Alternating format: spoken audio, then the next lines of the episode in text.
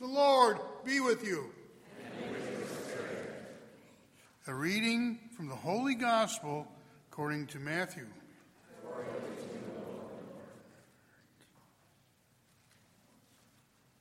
Jesus said to his apostles, Whoever loves father or mother more than me is not worthy of me. And whoever loves son or daughter more than me is not worthy of me. And whoever does not take up his cross and follow after me is not worthy of me. Whoever finds his life will lose it, and whoever loses his life for my sake will find it. Whoever receives you receives me, and whoever receives me receives the one who sent me. Whoever receives a prophet, because he is a prophet, will receive a prophet's reward. And whoever receives a righteous man, because he is a righteous man, will receive a righteous man's reward. And whoever gives only a cup of cold water to one of these little ones to drink, because the little one is a disciple, Amen, I say to you, he will surely not lose his reward. The Gospel of the Lord. As priests, we have often been reminded that when we are vested for Mass,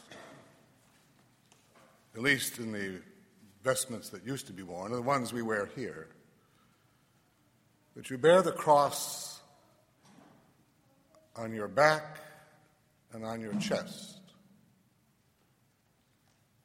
The vestment is a symbol of what your life is supposed to be.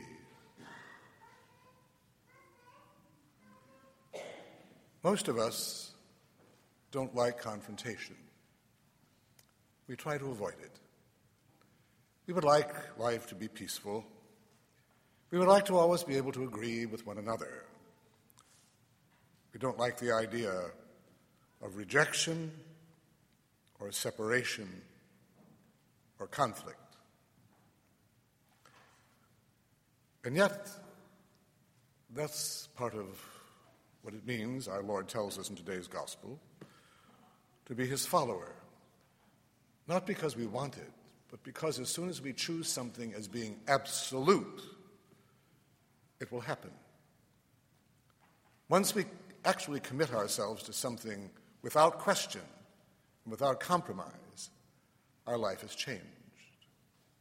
There will be conflict, there will be confrontation, there will be rejection, and sometimes separation from those we most love.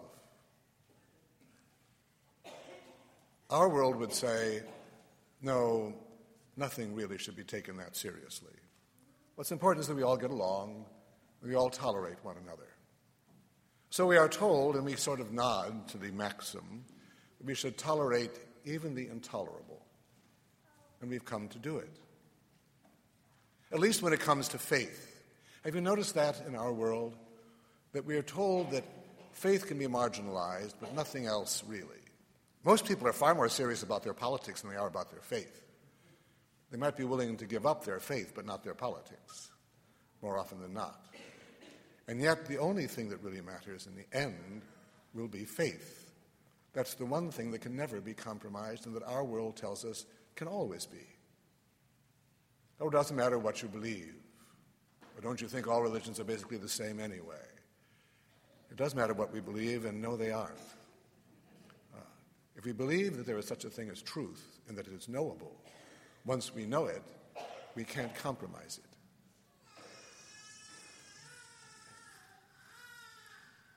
And there can't be more than one. If there are two, then nothing is true. You can't have a conflict in truth. So our Lord then today tells us whoever loves father or mother more than me is not worthy of me. That's a pretty strong statement, isn't it? Our Lord's being very direct and very honest with us. And then goes on to say, whoever loves son or daughter more than me is not worthy of me. Those ties are undoubtedly the closest ties that we have by way of family. And we should put everything, including those, aside for love of Him is something many people simply will not accept. I've known people, and you perhaps too, who have been rejected by their families because uh, they have found the faith and they won't compromise it. I remember, well, actually, I don't, I was, wasn't born at the time, but my great grandmother. Um, on my father's side of the family, no one was Catholic. And in fact, they were bigotedly anti Catholic.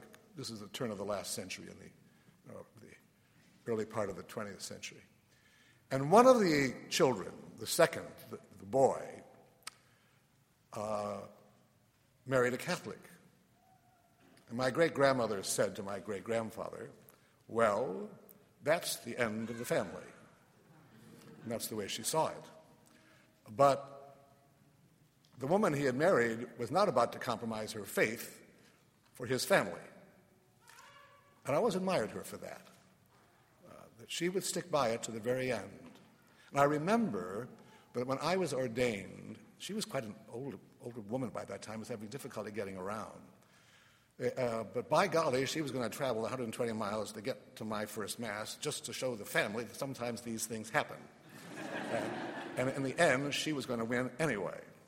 Uh, she meant that much to her, that nothing else would be compromised. And our Lord then goes on to say, Whoever finds his life will lose it, and whoever loses his life for my sake will find it. You know, there was a time when we used to read the lives of, not just of the saints, but the lives of the martyrs.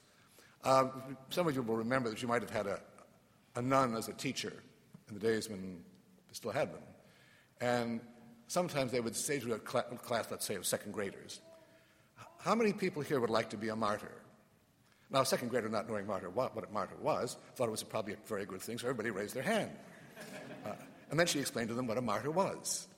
Uh, there was something very important to us in those days to reinforce the reality of faith through the lives of those people who had died for it. I, most of us are aware of a man for all seasons, but you know, in the last 10 to 20 years, the media and the secular press have tried to, in some way, compromise St. Thomas More, to try to find things in his life that would be, oh, perhaps not acceptable to us today. Because when we have examples like that, people change. People are different. And the world is threatened by martyrs. It always has been. One of the reasons, as you know, the church grew so is because of the martyrs, because people were willing to compromise nothing for their faith. As you know, I recently put that painting up there. Um, it's rather a striking painting it's, the title of it is The Martyrs in the Catacombs. I mentioned this the other night at the Fortnight for Freedom. Uh, that in that painting, you see two martyrs who've just been killed, uh, who are being laid out on the floor, and one who's being entombed. And there's a bishop presiding over their funeral at a Eucharist. You will notice something about that painting I pointed out the other night. No one in that painting is bored. Uh, and no one in that painting is squirming because they're not getting anything out of it. They are there because, at the risk of their life, they know that that's the one thing they must do above all others. In fact, it can be said the reason that most of the martyrs died was because they insisted upon attending the Eucharist, going to Mass. That's where the, many of them were actually arrested, and some killed on the spot, like St. Callistus. Uh, was arrested and beheaded following the celebration of Mass. Uh, and yet, today, again, how many people can sort of put that aside as something not all that central to their lives? If that isn't, what is? Ask yourself that question. If the faith, and I mean the faith as we know it and believe it as the church gives it to us, isn't all that important, what is? G.K. Chesterton once said, regarding uh, wars of religion, None of us like war. And people will say, imagine going to war over religion. Chesterton said, What else is worth going to war for? Nothing. If it isn't a matter of your soul, don't go. Only if it is, then you have some reason to fight. Otherwise, you don't. And so, again, the church exists through all these centuries, uh, insisting upon the integrity of the faith. And of course, there's always something we'd like to compromise, isn't there?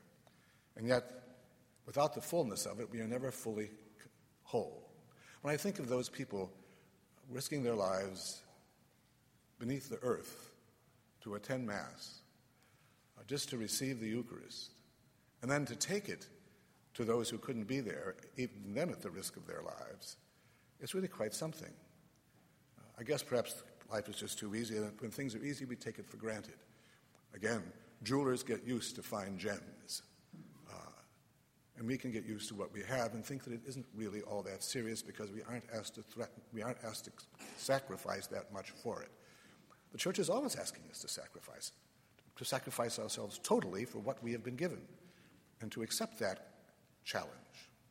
Remember, um, when our Lord said to St. Peter, we heard this during the Easter season, Do you love me? Our Lord was asking him for everything in that question Do you love me? And you remember also that St. Peter's answer uh, was, fell short of what the Lord was asking for. Remember that?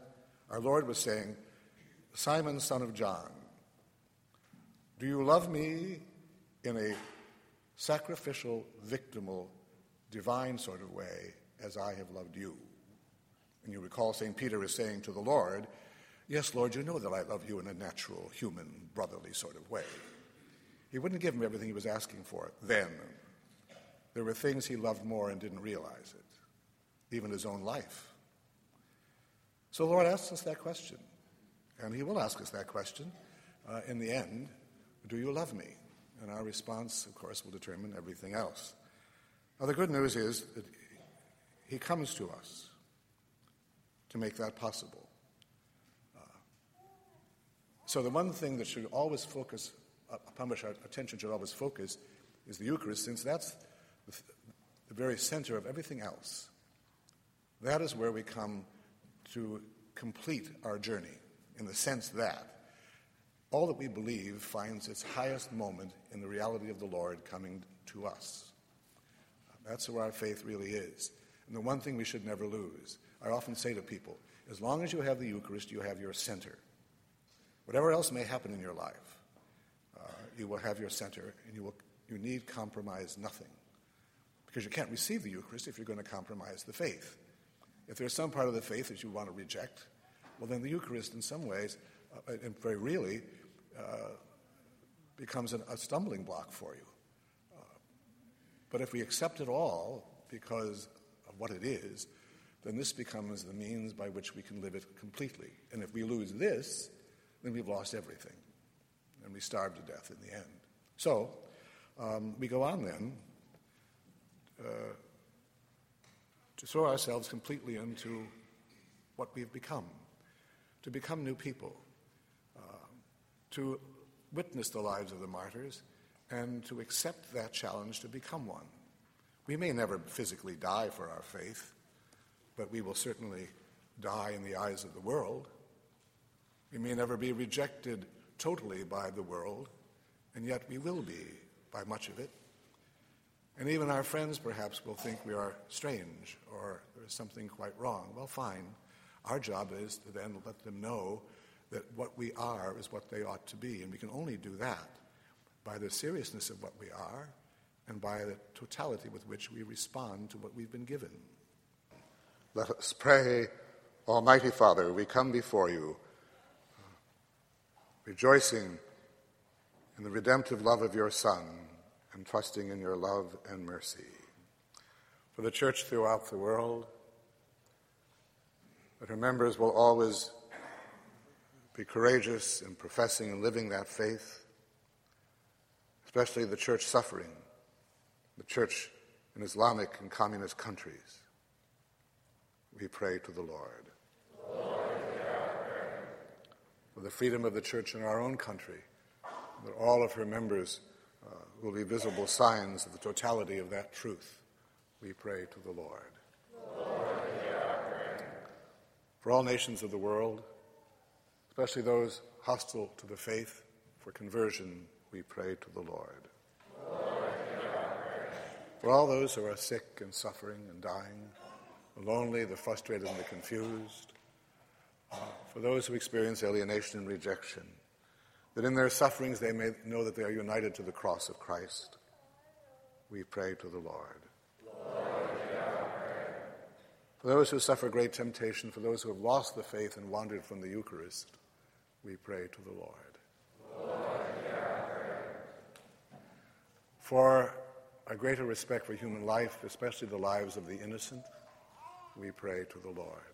Lord for an increase in vocations to priesthood and the consecrated life, those young men and women who will become martyrs for the faith, for a greater reverence for the martyrdom of marriage and the single life, we pray to the Lord. Lord for our administrator, for our good and holy bishop and his intentions, for our priests, deacons, seminarians, and for the American hierarchy, that they will be courageous, first of all, in holiness, and then courageous in proclaiming the faith. We pray to the Lord. Lord for the souls of all the faithful departed, especially our relatives, friends, and benefactors for all who have died in the battlefield, all victims of violence, terrorism, and natural disaster. Eternal rest grant unto them, O Lord.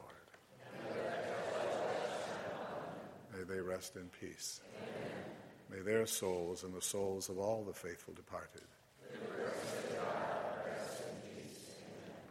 And again, for our nation, that all of us will have great respect for the freedoms that are ours and will live that freedom in a holy way we pray to the Lord. Lord